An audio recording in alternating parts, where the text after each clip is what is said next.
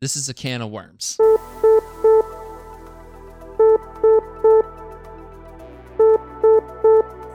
Incoming transmission. Engage house party protocol. Mark 4 powering up. Mark 17 powering up. Mark 44 powering up.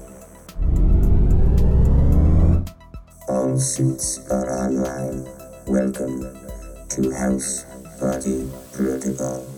Power of Suits, and welcome in to another episode of House Party Protocol. My name is Will, and with me today is the man from the slightly warmer than usual, but still probably white north. It's the one and only Leland. What's happening, my guy? Not much, not much. We we are enjoying a uh, a relatively warm period this week. We have a whole bunch of uh, temperatures in the high 20s, and which I think for you guys down there translates into like the the mid to high 80s. I think no mid to high 70s. I think is what it is. But Ah, okay. yeah, it's it, it's it's nice and pleasant. But everyone's cut their grass, and the pollen is up, and allergies abound. Oh, yeah, definitely. That's I'm pretty sure that the the yard people that cut my yard are outside right now. And uh while while we're recording here. So that's that's definitely happening because look, I have allergies. This is a whole thing. It would be really bad and when I walk out of my podcasting studio and by podcasting studio I mean shed. Uh, when I walk out of my shed to wherever I'm to go later, I'm to be just blasted with pollen and allergies. It's that time of year. It's officially summer, apparently. Like, I don't know if you guys have a similar holiday. Like, we have Memorial Day. It's uh, this past Monday, and that unofficially marks the start of summer. And yeah, it's it's summer. So yeah. Yeah, we we we got the uh, we got the May two four weekend for uh, uh it's like Queen Victoria Day. Okay. um, you know, us being part of the Commonwealth and everything like that. So that that was uh, we had that last week. Okay. Yeah. So so y'all officially started summer a week before us, but we're definitely hotter. So uh, I don't know what's going on here. You know, we we have to cling to that hot weather however we can, right? So if we pretend summer starts sooner, we can pretend we're warmer for longer. I like it. I like it. So, speaking of things that are pretty hot right now, Leland, we're to have a, a really good show today for the suits out there. One that I'm excited to talk about. And I feel like it's a topic that I've kind of danced around a little bit recently of, you know, hey, what's the state of the game? How are these characters? What's this battle cruiser meta that's going on? All of this different stuff. And it's something that if you turn back the clock a year ago, we had a bit of a rebalance. They had the card pack that was announced. I think it was announced in June or was it released? I can't remember. I think it was, I think it was uh, released in June because I think what happened is they they had announced it in like the September or October the year Yeah. before. They released it digitally uh, shortly after that, and then it was about a six month period before we actually got the cards themselves, if I recall correctly. Yeah, yeah, I think that sounds about right. I just can't remember the exact timing, but either way, it's been about a year since we got that card pack. And I felt like now would be a really good time to take a look at things and maybe say, hey, what needs changing? What needs updating? And then take some show questions from some of the suits out there to kind of help us along this path here. But the big one I want to start with is one that I think is going to spark a little controversy. And by controversy, I just mean it'll be a good debate and a bit of conversation, I think, here on the show, as well as within the community. And most of you know that have been listening to this for a while. If you're new here, welcome in. I'm glad to have you. This is a great episode to start on. But most of you guys know that I'm generally in the camp of this game is extremely well balanced. There aren't things that are so overtuned or undertuned for the most part. You can you can make Viper work, right? Like Viper is probably my least utilized character and and the most blah character in this game for me. You can make her work. You can put her in a list. I've I've won a game because Viper had stealth and could not be gotten to with an objective at one point. So So like that that's a thing. you know what I mean? And Yeah. and so I, I feel like this game is pretty well balanced. I think that a lot of the what what do I want to say here? A lot of the ire that certain characters get might be unwarranted at times, and and I harken back to something like Doctor Voodoo as an example, right? And and we'll we'll start with him, I guess, as a character that at one point the drum was banging so hard to change that character. And it's always been my opinion that he's kind of kind of okay. Like he's a strong four and possession is a strong superpower. And if they're gonna change anything on him, the only thing that needs to change, in my humble opinion, is that when he gets dazed, his brother Daniel token should automatically come back. That's it. Yeah, yeah. I mean, and I think that actually speaks to the the nature of the game that a lot of the time when we do discuss potential changes or balances or tweaks, a lot of the time they're very minor, right? We're we're not discussing wide sweeping changes uh, on how a lot of cards function, but rather it's like if they were to just tweak this little thing here, you know, that card would be a lot more playable or would reduce negative play experiences or just flow better in a lot of cases. Exactly. But I feel like we're at a good time in the game to have this discussion because we've had the crisis changes for a while. And those, I think, in and of themselves, really changed a lot of play styles and a lot of kind of uh, the meta, if you will. And other than Malekith, when he first came out, I'd say this game is is pretty well balanced and by and large I think that we're in a good state of the game. Would you agree, Leland? More or less, yeah. I did have some concerns when I saw uh, Immortal Hulk hit, but I think my concerns have kind of been put to rest on that one. His uh, his health pool and his his ability to stay alive hasn't been as uh, as detrimental as I uh, as I thought. So I will I will gladly admit when I when I was wrong about an initial take, and I think that one uh, I was a little concerned for no reason on that one. Yeah, I mean, I tried to tell you. I, I tried to tell you. Well, I'm not going to listen to you. I know. Look, nobody should listen to me on anything. Honestly, I don't. I don't know how I, how I get people to keep clicking download. But hey, here we are, and I love it. And the thing I think I want to start this discussion with is with a character, and specifically a card that is tied to a character, Leland. Do you have any idea who I'm talking about? Oh yeah, yeah. You you're transitioning into the rage bait of uh, social media podcasting at this point, and uh, th- this is going to be good. I'm gonna I'm gonna let you say it, but I know who you're talking about. okay, so if you haven't already guessed, I'm talking about mystique and deception. So if you're out there in the ether of Marvel Crisis Protocol gaming and you haven't run into mystique and deception, congratulations, you have dodged bullets literal bullets. But if you have played against Mystique and Deception, you understand how powerful of an effect it can be. Now, it's not the end all be all effect, it's not the most potent combo in the game per se, but it's a very strong combo. And it's one that I feel like pops up every now and again, and it's especially potent right now for a few different reasons. Leland, what are some of those reasons for you? Uh, well, I mean, we we have the oft heard uh, senators play with that one, yep. where uh, you know where they'll they'll send uh, a couple of the the big beefy boys, the battle cruisers as apparently they're called, which never heard until your your show to be honest. Hey, but that's a um, that's a um, great name, is it not? It, it seems appropriate for yeah. sure. Yeah. Um, where they'll send them up, grab uh, grab the op- opposing player's senator, uh, and then just kind of like run back using a superpower. And then the second you go up to try and take one yourself, you know, deception will just yank you across the uh, the table uh, right into the middle of all these these big beefy characters, right? Yeah, yeah. That that's definitely one. And then the other one that has gotten me out a couple of times is Malekith Cabal so you have Mystique affiliated in Cabal. So Malekith and Mystique, that makes 10. And then you can run Red Skull Master of Hydra at 15, and you've got four models on the table because the grunts count, and Mystique is able to potentially go up and yoink a target into Malekith double tap range off the rip. And it's not unbeatable, but it's a play that you just have to be extremely aware of. And it is powerful where Malekith rolling twice after ferocity.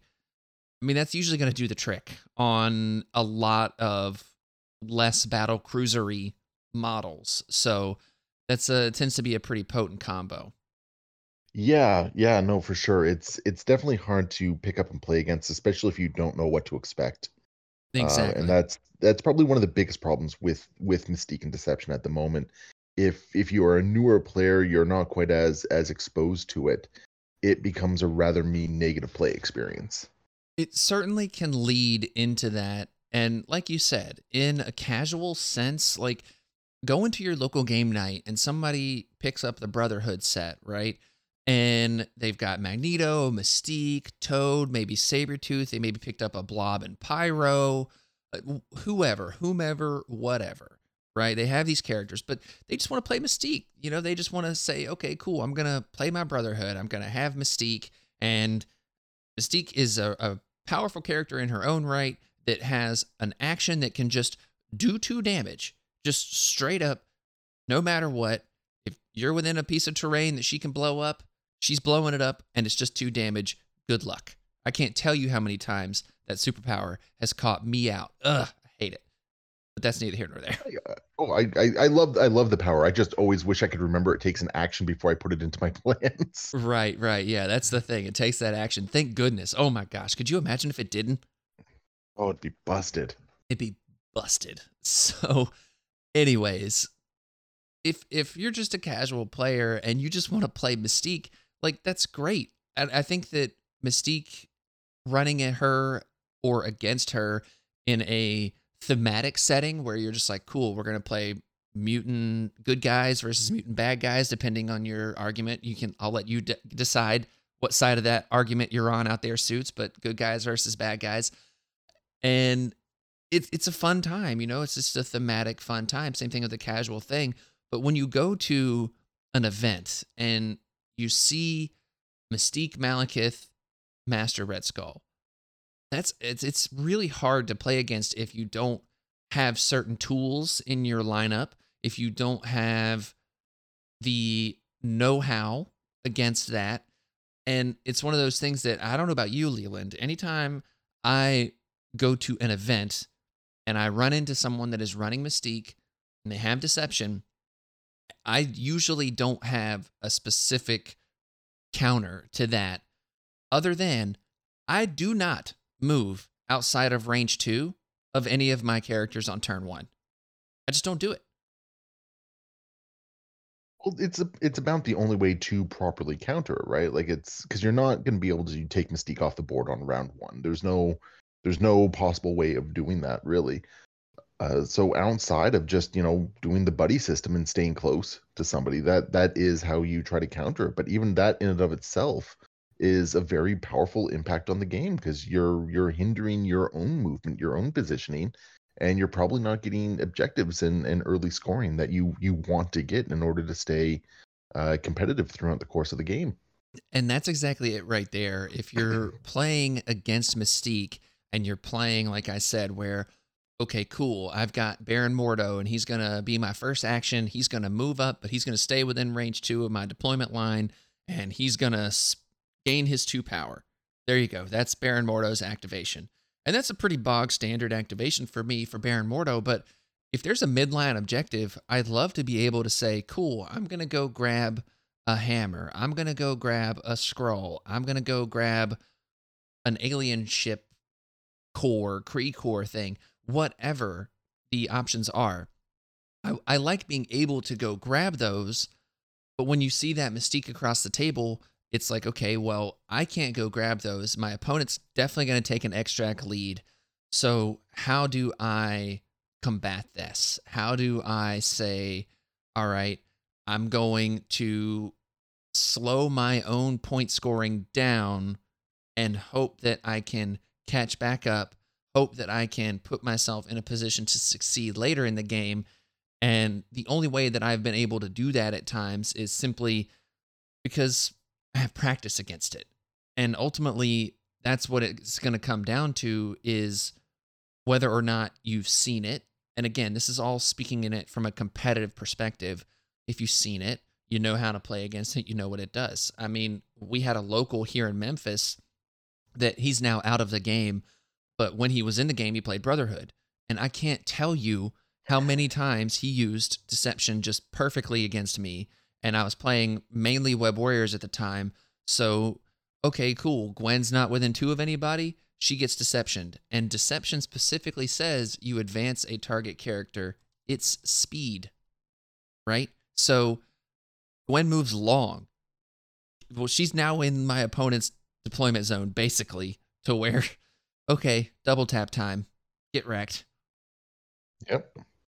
Yep. It uh, it can pull somebody out of position really fast, really easily, and it's it's very potent when it's when it's played well. It's very potent, and quite frankly, it doesn't it doesn't have a high skill ceiling either. Like, it, well, rather I should say, it has a low skill floor it's hard to play it poorly. I think is what it kind of comes down to. It Yeah. will always have a big impact on the game, regardless of if you're using it in the first round, the second, or even like the fifth or the sixth round. It's always going to have an impact on the game in some form or another. And once somebody figures it out and starts using it well, it became it becomes very oppressive in some regards. It sure can. And I think you mentioned something that I want to touch on here is whether or not you use it in the first round. So we've obviously been talking about first round plays a lot here right now, but it still has its value as the game goes on. But I personally think it has a diminishing value the longer the game goes on. How do you feel about that?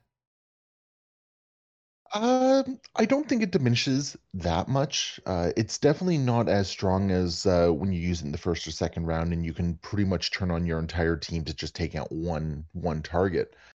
But when you look at the the late game implications of it, where you are potentially pulling somebody off off an objective, maybe that's that one VP that you need to swing the game in your favor, or you know maybe that that one character with stealth has run away with an objective and you know it just brings them right back into the fold.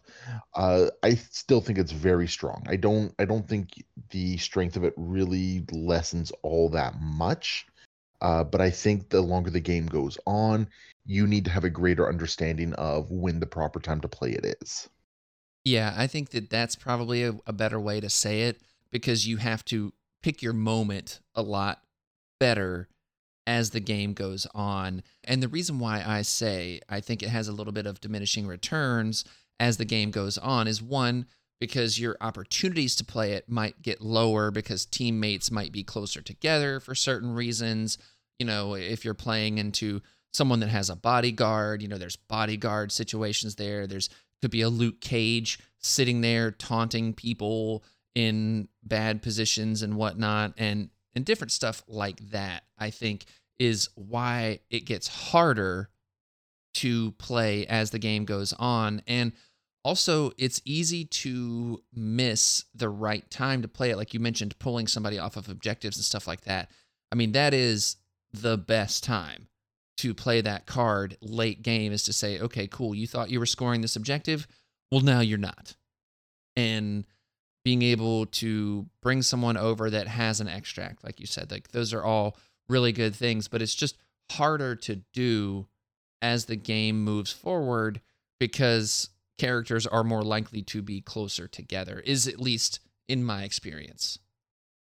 I think that's definitely fair to say. Like uh, we we do tend to clump up, especially late game, um, but we're also operating usually with fewer models on the table as well. By that point, as um, uh, in the game as well.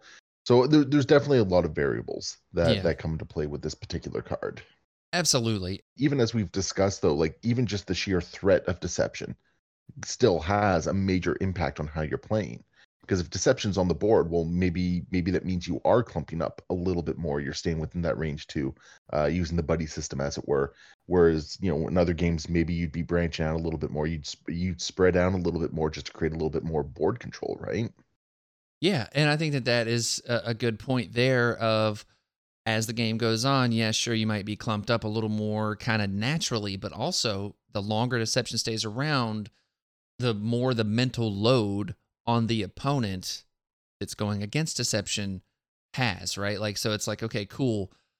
I have to continue to play smart, or else my character is now going to be somewhere out of position, or they are going to be moved into a, a pile of bad guys, and those bad guys are going to delete that model. You know what I mean? So it's uh it's definitely a mental load aspect. And Leland, do you feel like that the caveat of keep your friends within two is enough for deception?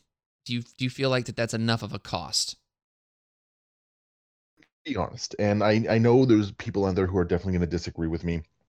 I do think deception in its current form needs something tweaked on it. The problem is, I think Deception is also one of those cards where if you tweak it the wrong way, it goes from being an amazing card to being a dead card. Yeah. So it is. It's a very, very delicate um, uh, thought experiment, basically, to go with it. Yeah, I, I think that's that's really fair. So let's let's talk about this, right? So we have a tool in Marvel Crisis Protocol, the banned and restricted list. And let's start there. Do you feel like that the ban or restricted list is a place for deception? I definitely don't think it's worth banning. I, I I know it's strong, but I don't think it's it's it's not game breaking strong. Uh, is is the thing. As far as restricted go, I think making it restricted might potentially kill the card. Interesting. Uh, to be completely honest, I I don't think it's strong enough to warrant, you know, you you're taking it instead of say a follow me or a patch up or a sacrifice or brace or indomitable or something like that. Um, I don't quite think it has that same caliber or level of power as the current restricted cards. We we already technically have it on a sort of restricted list because you do need to take Mystique with it, right? So there's already that extra caveat at in order to take this, you need to have a certain three threat, not just in your roster, but even in your squad. Otherwise, it's not worth it anyway. Right, right. Yeah. And it's interesting looking at the restricted cards. If it were to be restricted, it would be the only character specific card in this list, right? Because the other restricted cards that we have are the Infinity Gem Reality, Infinity Gem Space, Advanced R&D, Brace for Impact, Disarm, Follow Me, Indomitable, Patch Up, and Sacrifice. So, you know, we we're all familiar with this list. It's it's it's a thing, and when you think about the universal uses of these cards, putting a card like Deception on here, and like you said, you're already locked into using Mystique, but that's only a three threat character, so your your cost for putting her in your roster, especially given that she's affiliated into some of the most potent combinations currently. I mean, Brotherhood and Cabal, it's not too big of a cost. So maybe maybe the restricted list could work. I don't I don't know. And and you say you think it could lead to deception being a dead card. And I agree with you. And I don't think it's just that deception becomes a dead card at that point. I think if you put deception on the restricted list, you might make Mystique a dead character. I think at the very least you see Mystique a lot less. Because I, I still think Freedom Force is a worthwhile leadership um, and allows you to do some some funky things with a Brotherhood list. Um, but you definitely don't see her in a lot of other lists at that point because I think Deception is a big big draw for for her and other lists and and for her being splashed elsewhere. Yeah, I think I, I say dead character. I know someone out there is literally screaming and and being like, no, no. And you bring up a good point. Freedom Force is a good leadership. And I still think the things like the Senator play, all of that stuff is still online, even without deception. So I don't think that she becomes a dead character. However, I do think that she sees significantly less splash, and I think that's okay. But I'm more of the opinion that things don't need to necessarily be restricted unless they are just heavy negative play experiences or game breaking things. And let's take a look at something like Follow Me as an example and why that got added to the restricted list. Got added to the restricted list pretty much because of Malekith. It wasn't the only thing, but Malekith follow me into something else or something following me into Malekith. I mean, it, it was just an impossible combination to stop. And there's no play around follow me. And there should be an opportunity cost to do that play. And I think that that's why it has ended up on the restricted list of, okay, cool. If you want to do follow me, which our, our buddy Andrew that I talked about in uh, a couple episodes ago, that's what he wants to do. He wants to play Malekith and follow me into Hulk and just delete as much as possible in in the span of those four actions that he gets to do. And that's great. But now he's not taking brace for impact. So if the dice don't go well, and I have a character like Beta Ray Bill, like my own Hulk, like anyone that can throw a size 4 character, I am using Hulk or Malekith as a bowling ball, period. It's what I'm going to do. So the opportunity cost is there, right? I, I just I just also want to quickly inject here. Uh, I actually think there is an argument for removing Brace from the restricted list at this time. Interesting. Now, but- now, Leland, that is a hot take. yeah, yeah, and frankly, I think it's a take that a lot of people might have uh, very mixed feelings on. Um, but are, are are we going to diverge a little bit into this this particular take at the moment, or I'm I'm going to put a pin in it because okay? while I personally agree that I don't want it on the restricted list, this is a can of worms. So I'm gonna I'm gonna Sure wait. is. I want to finish our discussion on deception first. So Okay.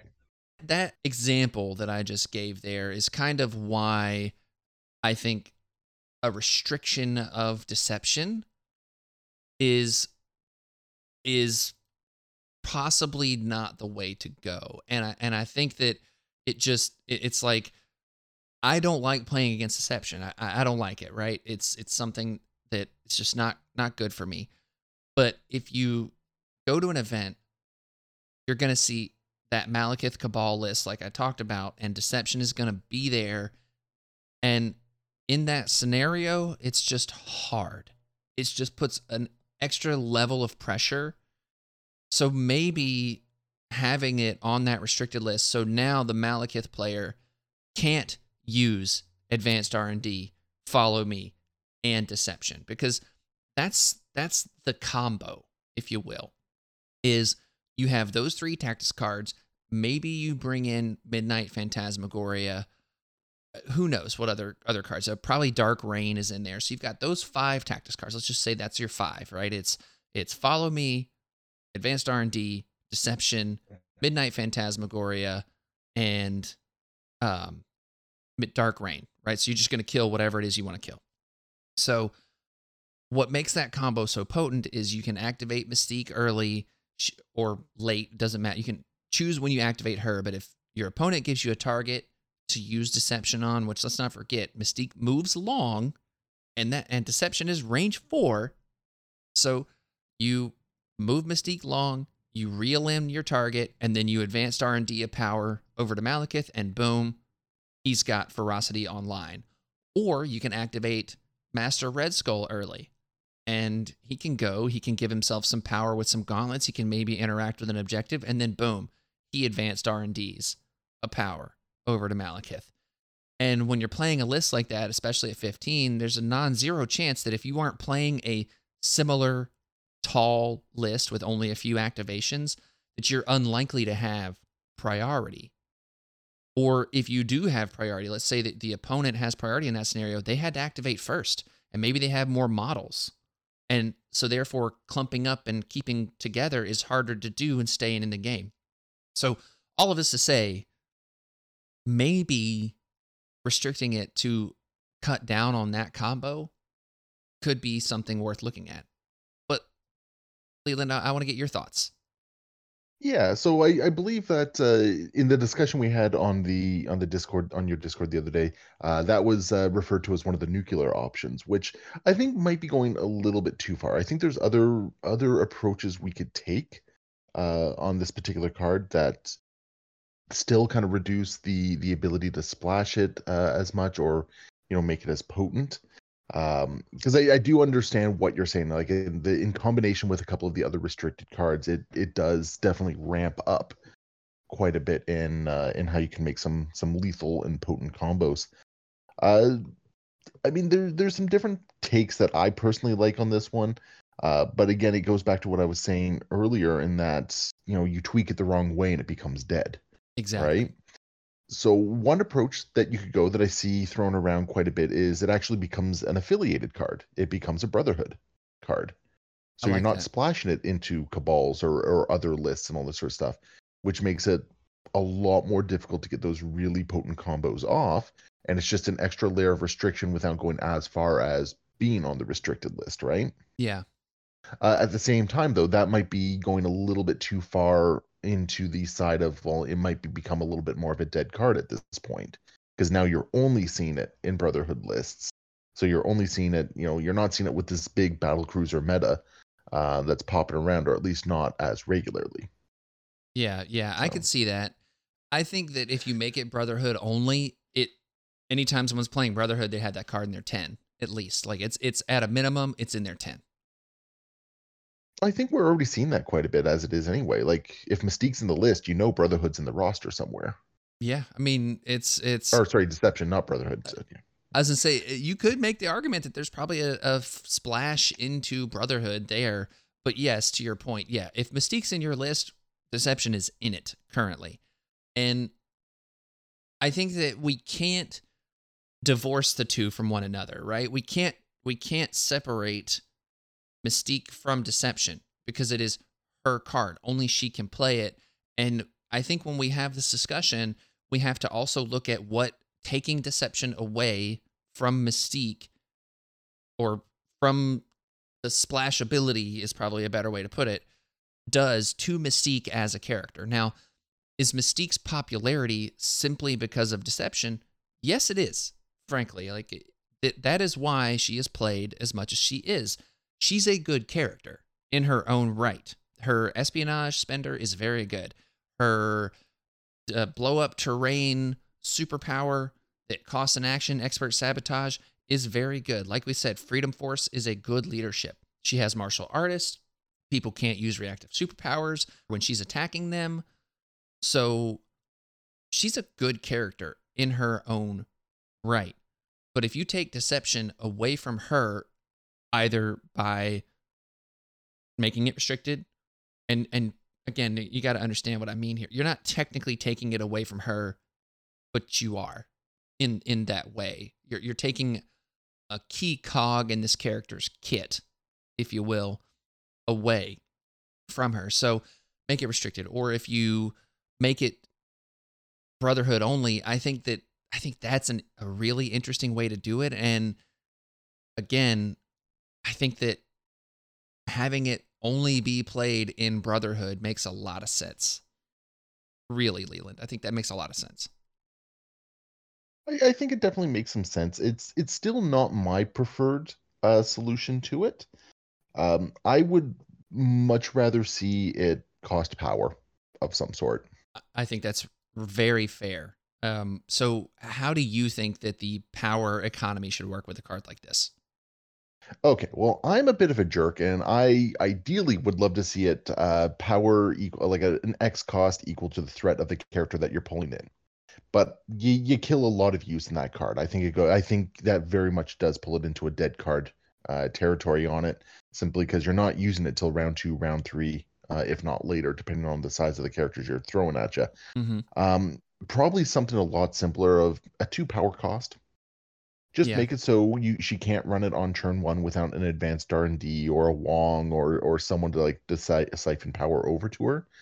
Um, that solves the the turn one issue rather nicely, and it still keeps the power level of the card for the late game, the late game turns where it's still very potent. But this at least gives the other player a chance to engage in uh, the game early on without immediately being punished for it by having your early objective grabber being thrown into a very angry Hulk or Malekith or something like that.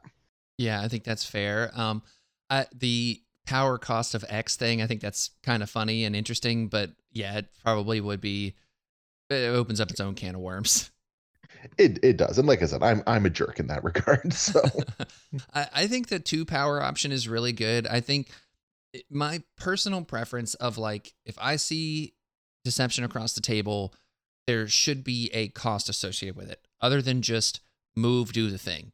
Right now, don't get me wrong. There are plenty of cards out there right now where move, do the thing is is a thing, right? Like we've seen cards like this popping up a little bit more often, right? Where it's it's very low cost or very minimally costing things or even no cost. Like I'm trying to remember some of them off the top of my head and for whatever reason I can't.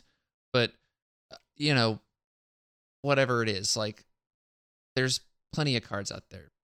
Oh my gosh, Leland, what is another card that you can not have to spend any power to do a thing? goodness, Like you're putting me on the spot now. So I know I, am trying to remember and I can't.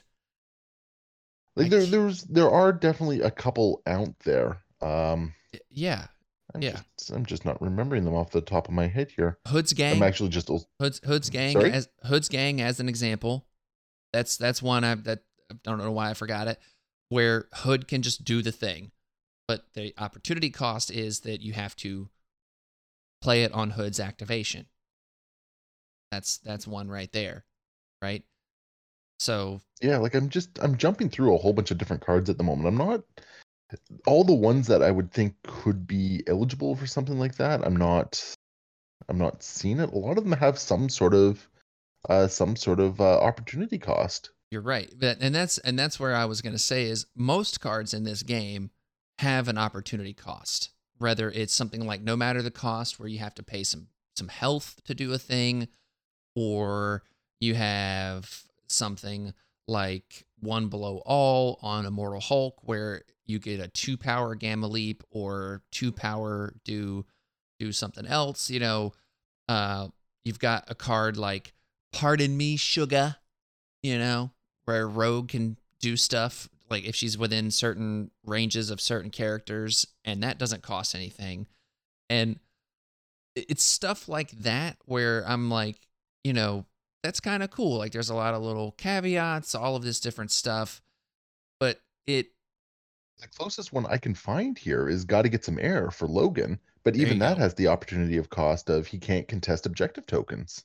Exactly, exactly. So when I say that that there are plenty of cards that don't cost anything, not costing anything, there is still a cost, right? There is still a a opportunity cost to do something. And I mean, I think the the more egregious one, if you will, and I don't even think it's egregious like this, is like Gamma Drain on Immortal Hulk. I mentioned one below all earlier. I was actually looking for Gamma Drain, where he just is within range two and he just does the thing. And Yeah. the thing is, though, there's no penalty to the opposing character other than do you want to fuel up Immortal Hulk? That's the only penalty. So when we're looking at deception, looking at this opportunity cost, all of this stuff, I I think that making it cost a power one, at least in some power, whether that's one, two, three power, I think it should at least be two, if not three power. But you are at that point taking it off the table turn one without extra shenanigans. And I think that And without reducing its potency late game. Right. But if you only make it cost two power, then you're still not really stopping the combo I mentioned because, like I said, Red Skull, Master of Hydra, can go and get himself two extra power. And then he has three power to play with. He can R and D one to Malekith, R and D one to Mystique, and still interact with an objective. So At least then you're they're engaging with the game more, right? Like it's you're they're still taking the active steps to build this combo and work the combo. So it's not taking anything away from anyone. It's just reducing a little bit of its post use of, uh, efficiency. Yeah, and it's it's interesting because I think because that combo exists, that the power cost of deception should be three. But if that combo didn't exist, then two power makes a lot of sense. And and you're right, you're interacting with the game in that way and everything, but you're not actually changing the biggest NPE around deception, I think.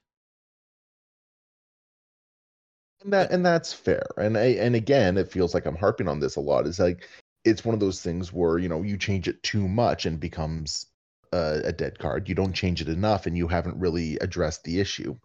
So let's look at it in that way, right? Where if you change it too much and it doesn't get played a lot, do you feel like that Mystique goes the way of a Medusa, an Enchantress, the, these other characters that got addressed? Now, they were d- addressed directly, but do you feel like that she becomes basically like Medusa's only played in Inhumans, whether rightly or wrongly. Like I think Medusa's still a fine character, but she's only played in Inhumans right now. And Enchantress is rarely seen table time right now.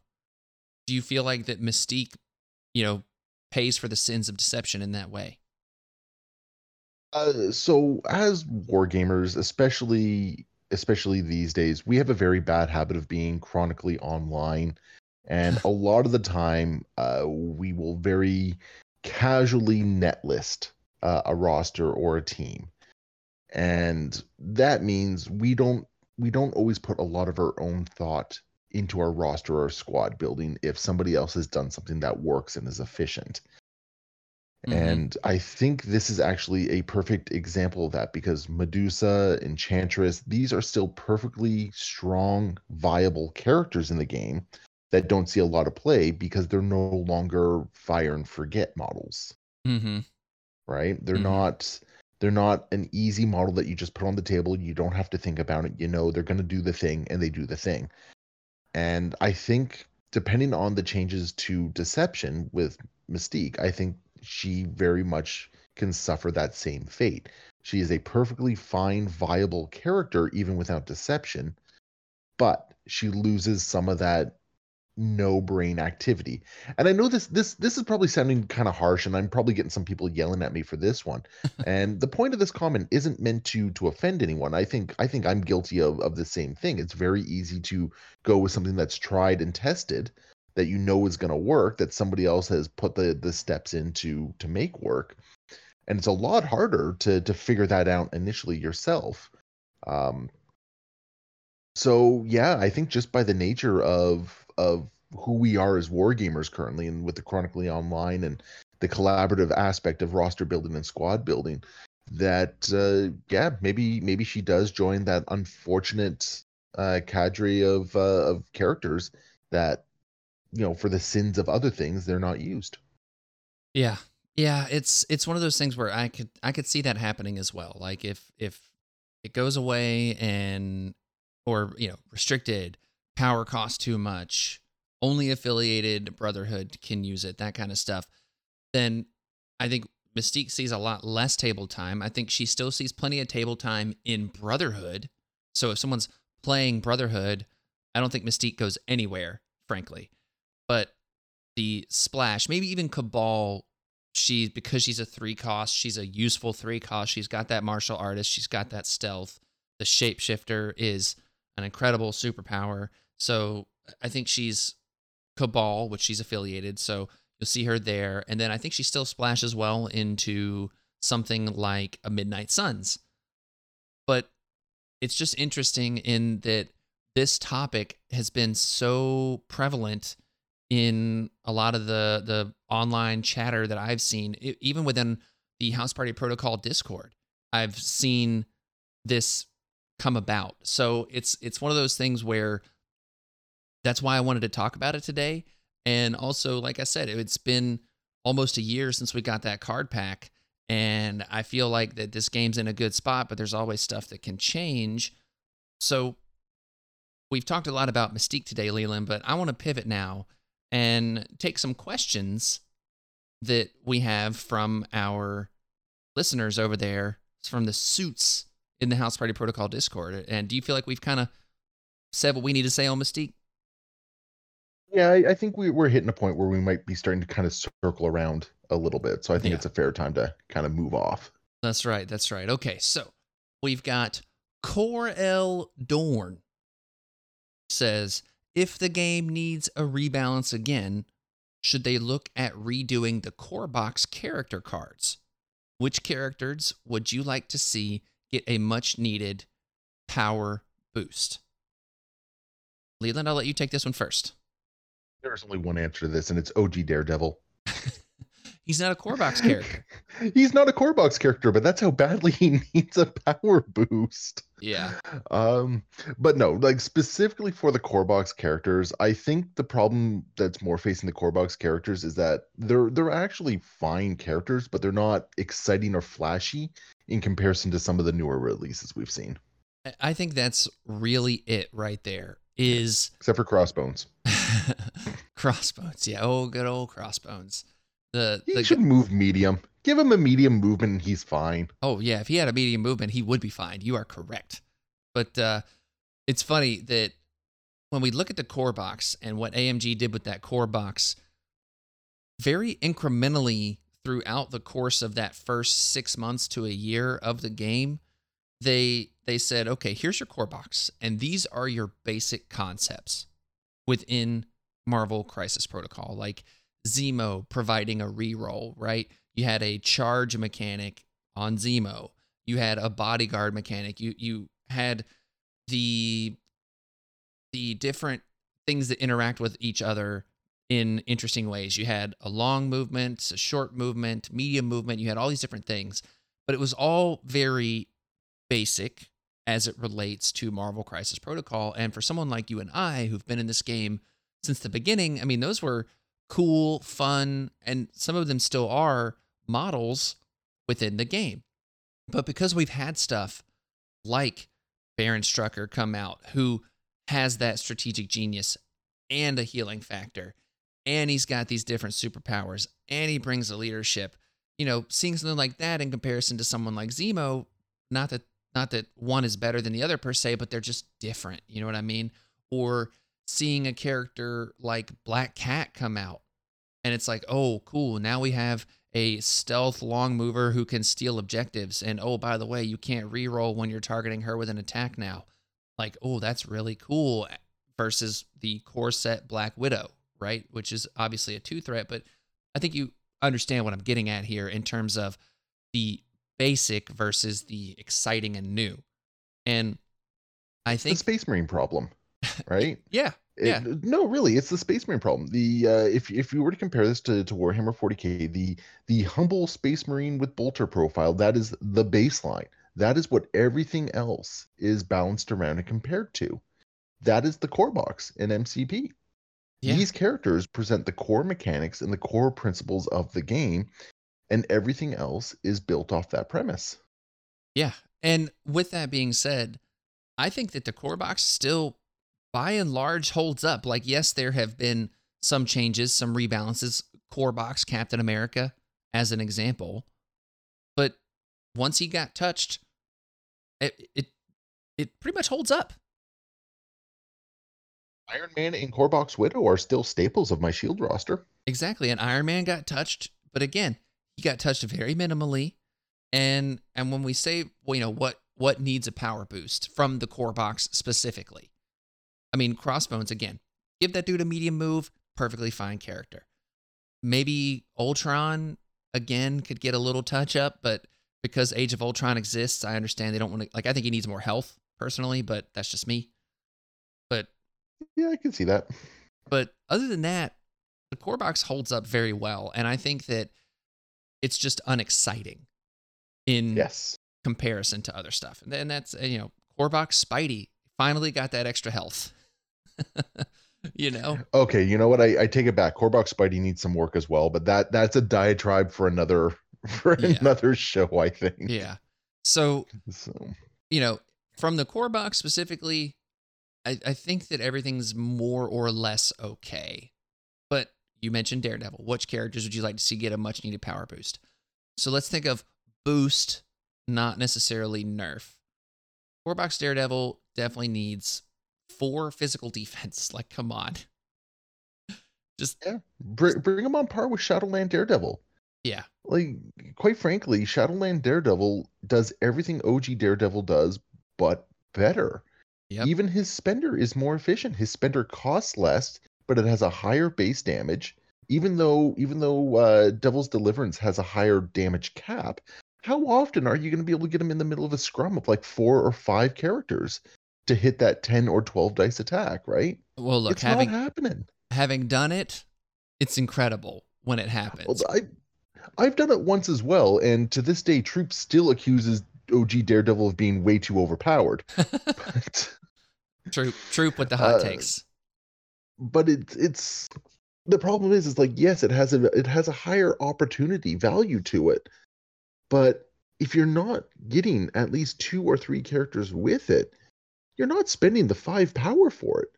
A, Yeah. a six dice uh, spender for five power. That sure you're you're making a bunch of attacks and then you're pushing somebody or pushing them all away. It's not worth it, especially when you look at uh, uh, uh, Shadowland Daredevil, who for what is it? I think it's like is it three power and it's a seven dice attack. Like Yeah. sure, it's not an area attack, but Hey, you can make it an area attack on his injured side. you can yeah you can make it an area attack and it's just then then you just look at the fact that he has more stamina he has better defense and he has stealth why doesn't daredevil have stealth I know. I know. Look, I'm right there with you. Right there with you. So, look, we're on the same page with Daredevil, and I, I agree with you. As for another character that needs a glow up, uh, there's a few. Honestly, there there are a few, and it's hard for me to choose just one, and it's hard for me not to apply my own biases when I have this discussion. And look, suits, let us know what your number one character for glow up is. Leave us a comments, send us messages, all of that fun stuff. For me, it's it's really tough. Okay, this is really tough. Because part of me, and I'm gonna do the thing I usually do, I'm gonna say a lot of different things before I say the thing. Part of me wants to say the Sentinels need a glow up. I think we could all agree that they probably do. But then there's other things where I look at like characters that I just love, right? That just need that little something, just just some kind of tweak. And for me, it's Cable. Cable needs something because he's the epitome of just okay. And he's a character that I've run a lot, especially when he first came out. Like I haven't run him as much anymore lately because I just don't play him that much. But I ran him a lot at one point, and he just he was this kind of big deal when he dropped. You know, the way AMG was like, "Yeah, man, you know, we had to ban drop off because of cable and and all this different stuff." Still, it's- still waiting to see the explanation on that one well, the the explanation was because he could get to someone's deployment zone, or like he could attack a deployment zone, which clearly doesn't matter because Cosmic Ghost Rider exists. But it's one of those things where when I see Cable, I'm just I'm like, man, he's just so close to being awesome. So close to being awesome. And when you compare him to other five threat characters, he just falls flat. And I think that that's that's his problem. Like if you gave him that sixth die on plasma rifle, I mean, that would be at least part of it. That'd be that'd be so nice. Or or some way to move characters like Omega level threat should be not only terrain but characters as well because he is an a, an Omega level telepath. Right? So look, these are just my things. Like, look, pay four power, you can throw a Hulk. I'm for it.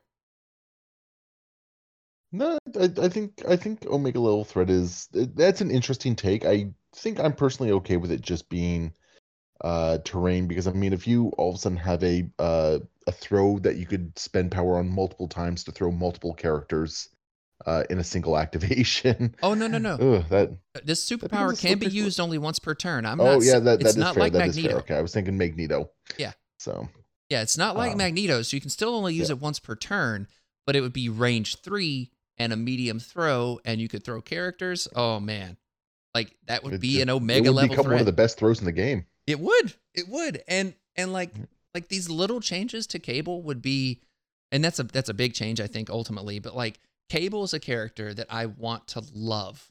I want to love this character. I want to put him on the table more, but that short move just kills him. And then he has to use body slide. Thank God he gets two power on the start of his turn so that if he does get controlled, he can body slide around. But it's just yeah, Cable's my number one choice. I think Cable feels like a four threat, but because he has a leadership, you're paying that extra threat. Yeah, I, it's it's like he's just above a four threat, but he's also not quite a five threat. That's the way I look at it. So Yeah, no, I, I think that's fair. I'd also give him like a grenade. yeah, oh man, yeah, some way to just guarantee that incinerate would be so nice. Not even just a guarantee incinerate. Like just give him like a range four gainer. Oh yeah, that'd be wonderful. Oh, So, you know, but we're just solving MCP's problems right here, Leland. darn So tootin'. Schultze says, We can all agree that a few characters need a light touch for balance reasons. What are some characters that need changes because they're just plain boring? Well, this is a great question, Schultze. Thank you very much for this one. And I'm going to go with uh, with my girl over here, and that's Viper. Because while I don't think her kit in totality is bad like in and of itself but it's it's just kind of boring when you look at her her kit here. I mean right she's five five long move threes across the board. She has coiled serpent which is functionally martial prowess but she never really seems to have the power to use it because her displacement ring which is a place range two place like also interesting but it's just kind of something doesn't fit right right? And when we look at other three threat characters that have a lot more to do i think viper. I mean it just viper is is one where it's like she's kind of boring to me and if you gave her like a more active thing to do on her turn other than just move long and shoot someone with her assassin pistol or whatever i think that could be more interesting I think that's fair. I mean, Viper's in a weird place. I, I do think she gets unfairly maligned by the uh, by the internet. I think she's actually a little bit better than we give her credit for. It's just I think the problem is that there's other characters that just do it so much better than she does. yeah Um, Yeah. So, uh, if I were to choose one though, uh, I'm gonna gonna look at everyone's favorite uh, favorite doc, Doctor Octopus. oh good old doc ock see i like doc. Yeah. He's functional. There's nothing there's functionally there's nothing wrong with him, right? Like he is a decent enough character. But he's just he's just a little boring.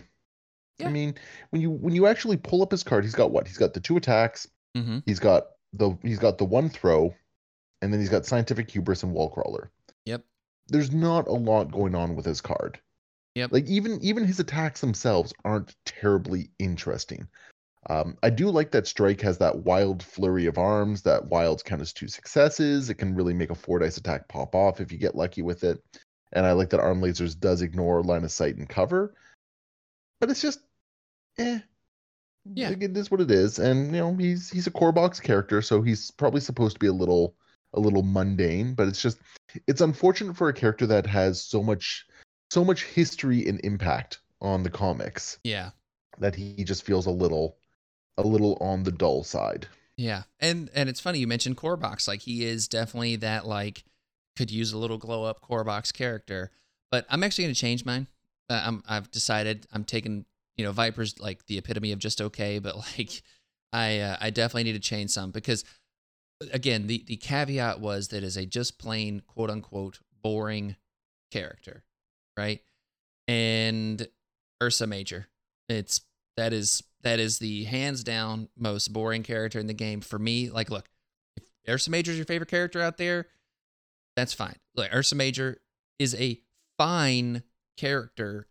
It's sometimes, but there, there's it's just Dude, dude's a bear. He should be fun.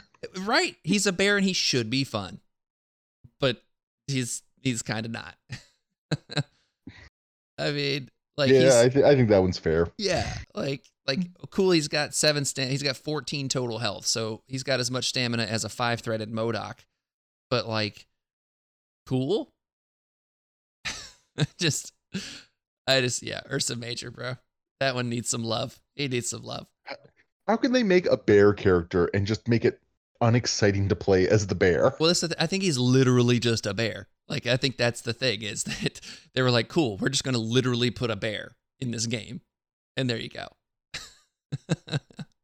so, the in hipster Brian Freddy says, "Do we think there's a solid chance AMG won't even touch deception because ideally there's enough tools to deal with it?"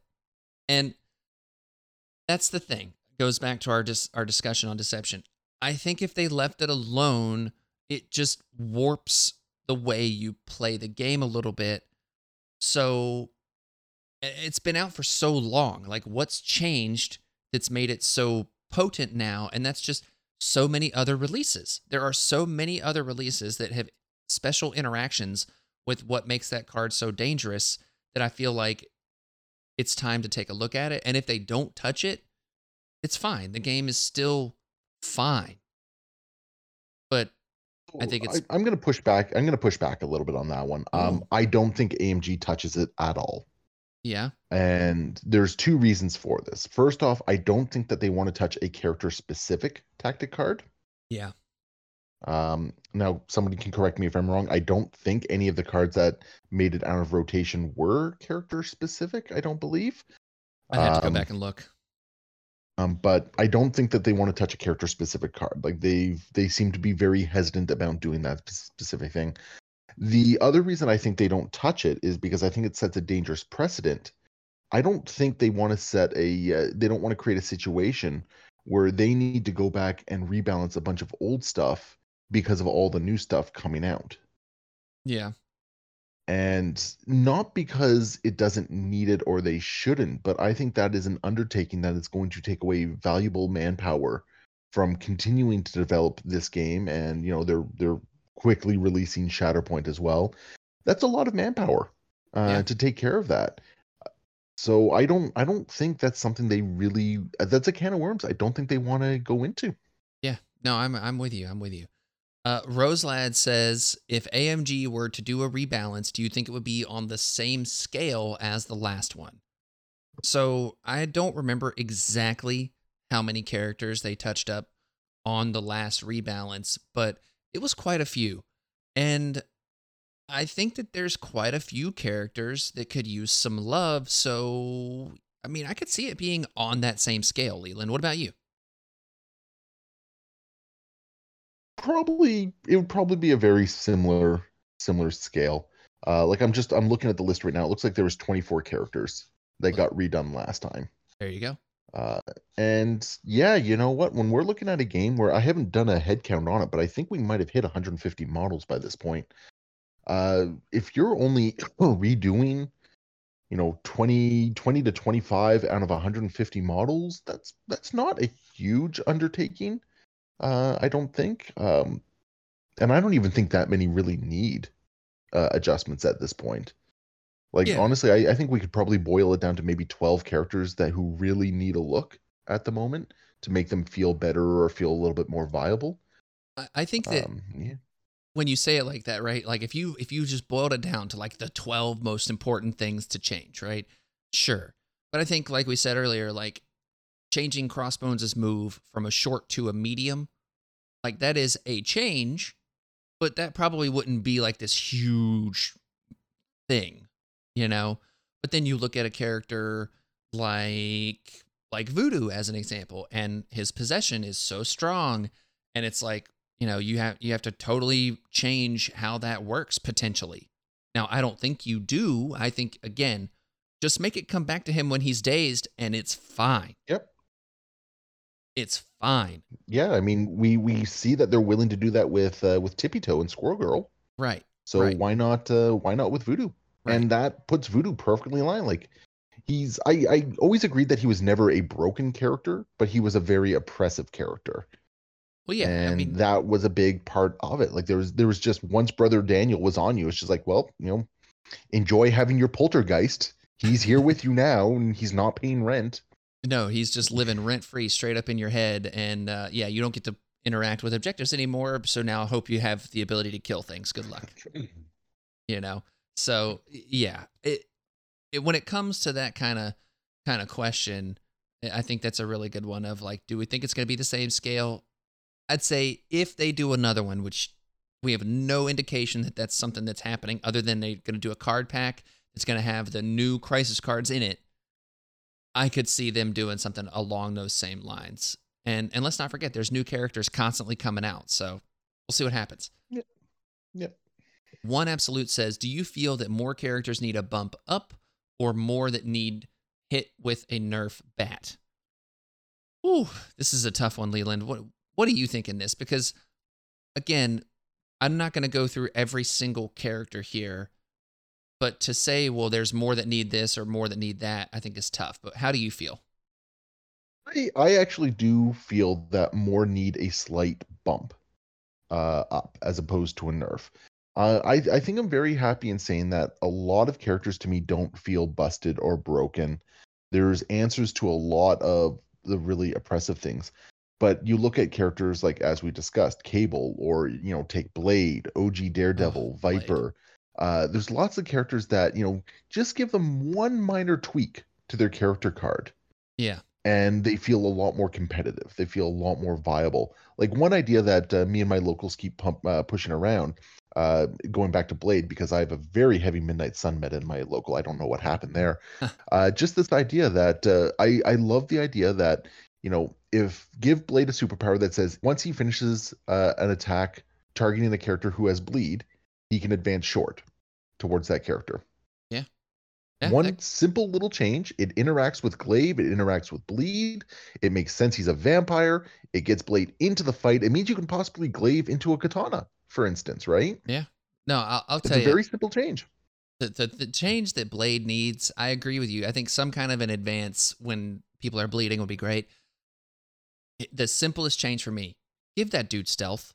Why Like, uh, nobody punches him anyway? That's the thing. If you go into something like a Guardians and you're playing Midnight Sons, Blade is getting his butt kicked, in my experience. And it's it's one of those things where you're right. It's if nobody punches him if they can't displace him a lot of the time. However, I've just been like, come on, just let me get in there with Blade. Let me just let me just get there. And then then Blade's doing okay. And to your point, these short advances would be great. But to answer Matt's question here, I, I think that a slight bump more so than the nerf bat is what is needed right now. And uh, look at a character like Cyclops, right? Like Cyclops is rarely played, even within X Men, and is a character that is solid. And I know Rose Lad out there is listening to this and being like, Cyclops rules. Look, Cyclops is great. He's he's fine, but he's just undertuned a little bit, right? And you give him something. I don't know what that is. I don't know what the answer is, but Cyclops could use just a little tweaking and he'd be a pretty great character. So, yeah, I think I'm with you in the the glow up versus the the shine down. Yeah, yeah, we'll go with that. Except, except for Bullseye, that guy can go suck an egg. He has he has won troops so many games against me. I cannot Oh, even yeah. begin to count. So we're running a little long on time here, so I'm gonna have to go through a few of these, and and unfortunately not gonna be able to get to all of them. But we've got the Octo Taco. He says, and by the way, congratulations to him. He just became a dad. Uh, he was posting about it in our Discord channel. So congratulations to you, Octo Taco. Very excited. And he asked the question of how early is too early to teach your kid to play MCP. And I was like, well, I mean, it's obviously too early when they're in utero, but once they take their first breath, I think it's fine. All the power to him. Like uh, get get yeah. If that kid expresses interest, like just I I hope that they can. I hope that he gets that experience. Yeah, I mean, for instance, my son's nine and he has no interest in playing MCP. Not that I haven't tried, but he has no interest. So there you go. I, whenever they want to do it, that's when they do it. But his his real question is, characters can be rebranded in several ways, some more subtle than others. Of the following, what is your most preferred? An errata, an affiliation update, a new or revised team tactics stuff, or stat card rewrites. I think the best way to handle changes to existing characters is stat card rewrites. But I think there are some characters that are notable omissions in terms of affiliations that could definitely change the way they interact on the tabletop. Yeah, like Wolverine should have Rogue Agent, quite frankly. He's on every team. I mean, he kind of Um, is. but uh, I, I'm actually inclined to agree with you. I think uh, I think some subtle stat card rewrites is is probably the best way to go. I think opening up new or revised team tactics cards becomes it's a can of worms that I don't know if they really want to touch it all that often. Yeah. Yeah, I agree. So Uh, next up, we've got uh Super Tilo. This is, I think, going to be our last one. I guess my real quote unquote balance question is actually less about balance and more about opportunity cost. You see why this is my last one, Leland?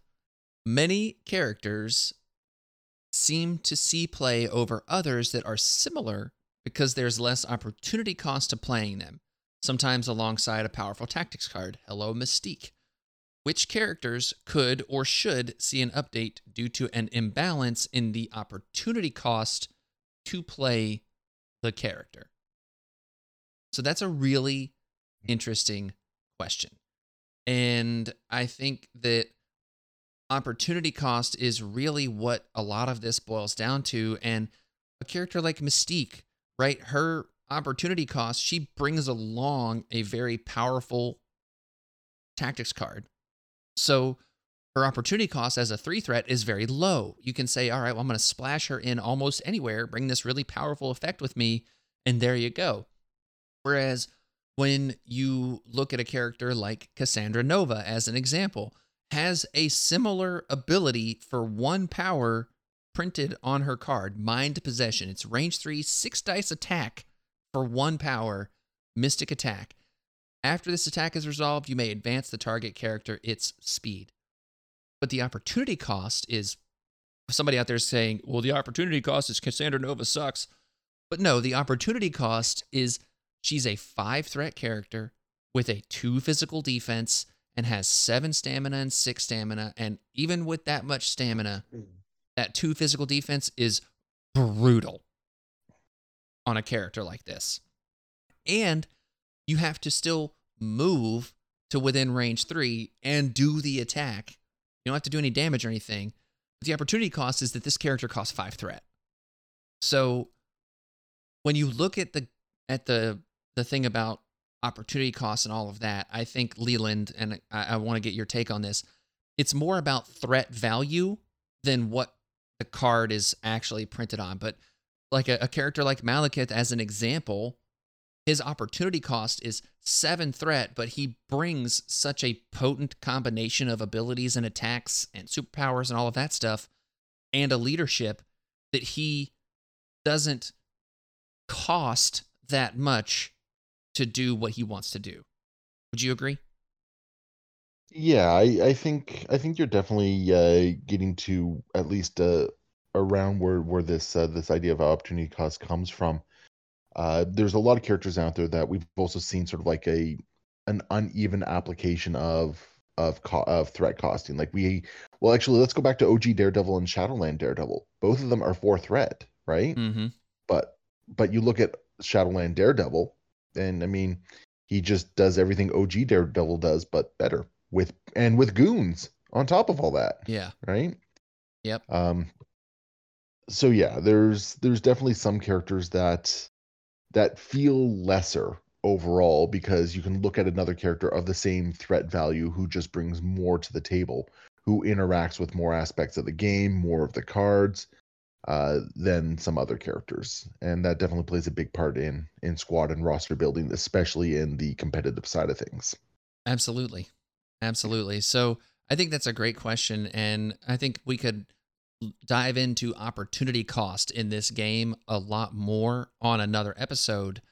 But Leland, to finalize our thoughts here on this whole episode, and I do need to go. I did this is I'm running a little long, but I really want to. I said we would put a pin in this brace for impact discussion.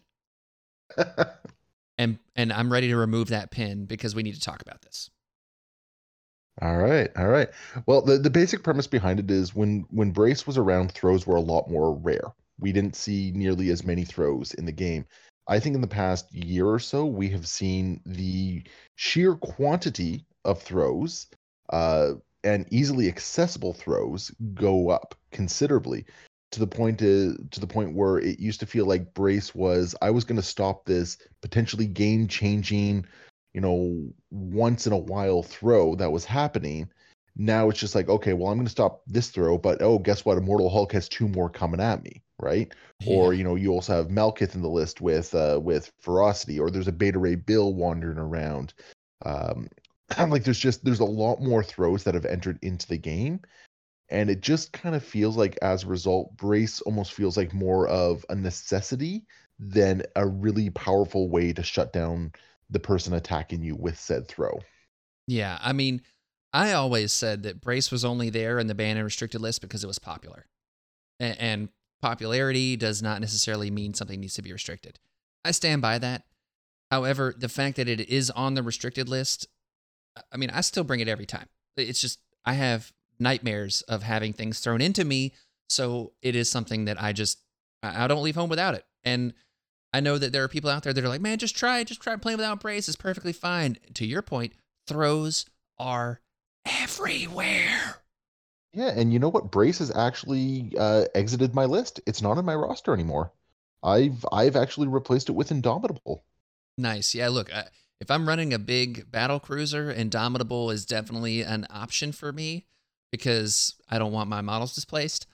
With that said, though, I, I can't quit Brace, and I would love for it to be off the restricted list. Absolutely. Let's say nothing changed on the restricted list. They just took Brace off. Uh, you can bet your bottom dollar I'm bringing stuff like Disarm or Follow Me again or Patch Up. You know, there's plenty of other cards I would bring, but Brace would still be in every single one of my lists, just about. Hmm. I, I also think by removing Brace from the restricted list, it actually puts a little bit more pressure on some of the really powerful character specific tactics cards we've been seeing coming out as well. And that's that's another argument for it coming off the restricted list because we're now getting to a point where a lot of the power AMG is putting into their characters, these new characters, happens to be in a tactics card that comes with them. Uh, Rhino being a great example of this, yeah. right? You know, Rhino on his own, he's fine. Rhino with this is a robbery. Oh man, okay, Rhino's really good now. Mm-hmm. Um, so there, we're starting to see a lot more competition for these five spots in your squad for uh, for the tactics cards. So a card like Brace, making it off the restricted list, uh, just I feel like it just puts some pressure on it. You can't just it, the tactic cards aren't just as easily plug and play as they yeah. were. No, I, I am with you. I, I see that, and uh, and yeah, I think uh, I'd love to hear what the suits think. Actually, I'd love to hear what the suits out there think about this. And uh, you can send us messages, housepartyprotocolpod at gmail.com. If you're interested in uh, joining us on the Discord that we've referenced quite a few times here, uh, you can check out patreon.com slash housepartyprotocol for as little as a dollar a month or 12 bucks a year. You can come and check that out. And just usually I kind of end the podcast with my little sign off and all that stuff. But uh, today, if you're interested, stick around because there's a little little fun thing that some of the suits put together uh, at the end of the episode. So just listen for that if you want the the hard sell on why the House Party Protocol Discord is, like I always say, my favorite place on the internet. So just just listen to the end of the episode for that. And uh, yeah, Leland, where can people find you? I am where any anywhere good battle reports are viewed. Aegisbrand Studios on YouTube, Facebook, uh, Discords, like everything. If just hunt down that name and you will find me. Yes, check out the link in the description of this podcast, and uh, it'll take you right there. And I love it. Shatterpoint stuff's on point, and uh, your MCP content's great. I'm loving all of it. So keep doing what you're doing, and all of that fun stuff. And suits also make sure to check out battlekiwi.com and use the code partykiwi for 10% off your first order with them.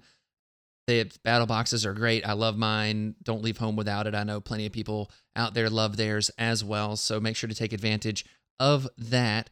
And uh, yeah we're going to be doing a giveaway for cosmic ghost rider that's going to run uh, through part of june and into july when he releases. But we're doing that for discord only and then after that we'll come back with more giveaways for the public out there. We'll have another House Party Protocol League that's going to start. We're going to lead that up into NashCon so that way we can have some fun. And last time we had that just for the suits over there in the Discord, but we might open that up to everybody else. But if you're interested in signing up for that, just come on over and hop in the Discord and you can uh, get more information on that as it becomes available. And uh, yeah, more fun stuff coming house party protocol and i think i say that literally every time and it's just podcasts but i think that's fun stuff.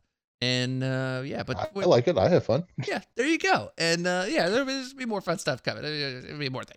But uh yeah with that party on leland. Party on will. And power down suits but stay till the end because there's a fun little thing. The house party protocols patreon only discord is a wonderful place where you will make several like minded friends. Hi, I'm Ron Wick. If you don't like House Party Protocols, then fuck you. For as little as $1 a month, you'll gain access to an exclusive Discord where you'll be able to talk with the best people on the internet. Hey there, this is Brian Freddy, and I'm part of the House Party Protocol Discord because Black Bolt keeps me safest while I'm there, and I get to speak on his behalf. $12 a year. That's all it costs to gain access to Merzane's dungeon and his love for Omega Red. My name is Schultze, and I love the House Party Protocol Discord almost as much as I love fluffy bunnies. Hi, my name's Half-Ass Ninja, also known as Will, and if I go more than 4 seconds without mentioning Weapon X, I might die. Other Patreon benefits include Bunny Picks, a Patreon only online TTS league, and the ability to ask Will and his guests questions. This is Cthulhu Taco, and I'm here to talk MCP and eat waffles. And I'm all out of waffles.